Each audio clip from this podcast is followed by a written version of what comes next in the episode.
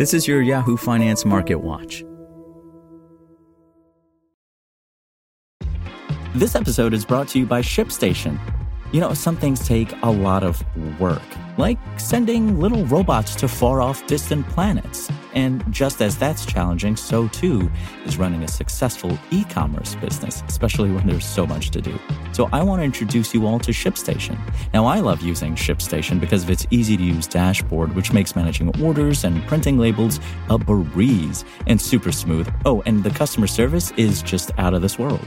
It's exactly what you need to help grow your business. Sign up for your free 60-day trial at shipstation.com slash technews. That's shipstation.com slash technews. This is Yahoo Finance Daily, a daily update on the top business, finance, and stock market news from around the world. Let's jump into today's stories.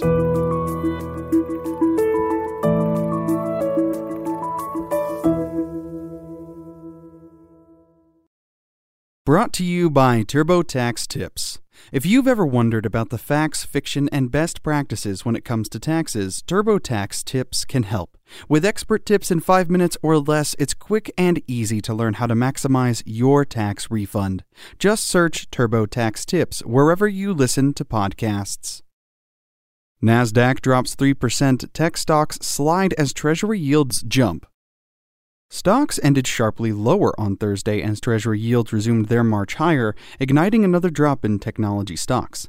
Elsewhere, a new report showed U.S. initial unemployment claims unexpectedly rose last week despite loosening social distancing standards and improving weather. The S&P 500 fell more than 1% to pull back from a record level, while the Nasdaq declined by 3% in its worst day in 3 weeks. The Dow fell by 0.5% after rising earlier in the session to a fresh record intraday high. Treasury yields extended recent gains, and the benchmark 10 year yield added another nearly 10 basis points to a more than one year high of 1.74%.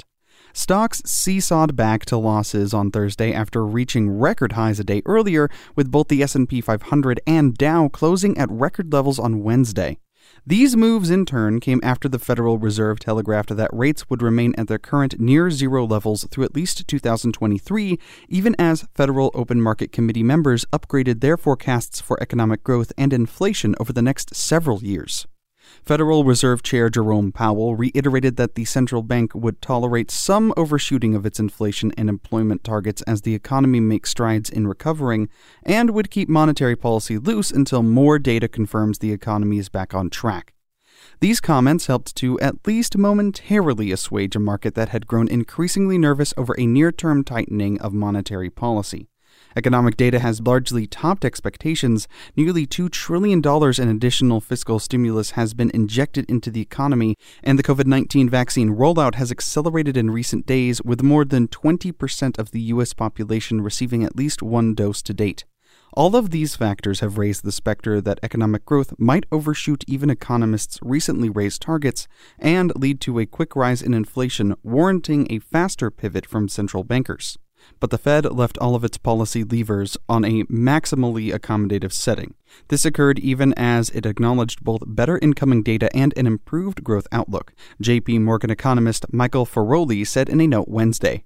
Of note, while seven committee participants now look for a hike by the end of 2023, up from five in December, that wasn't enough to move the closely watched median forecast, which still looks for unchanged policy rates for the next three years.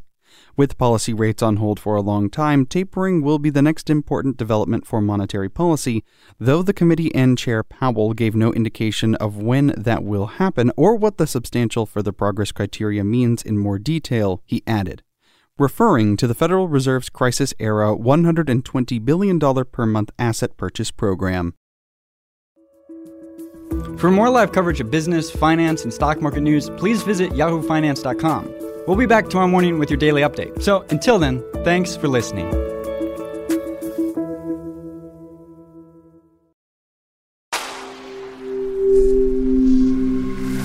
Spoken Layer. Want to learn how you can make smarter decisions with your money? Well, I've got the podcast for you.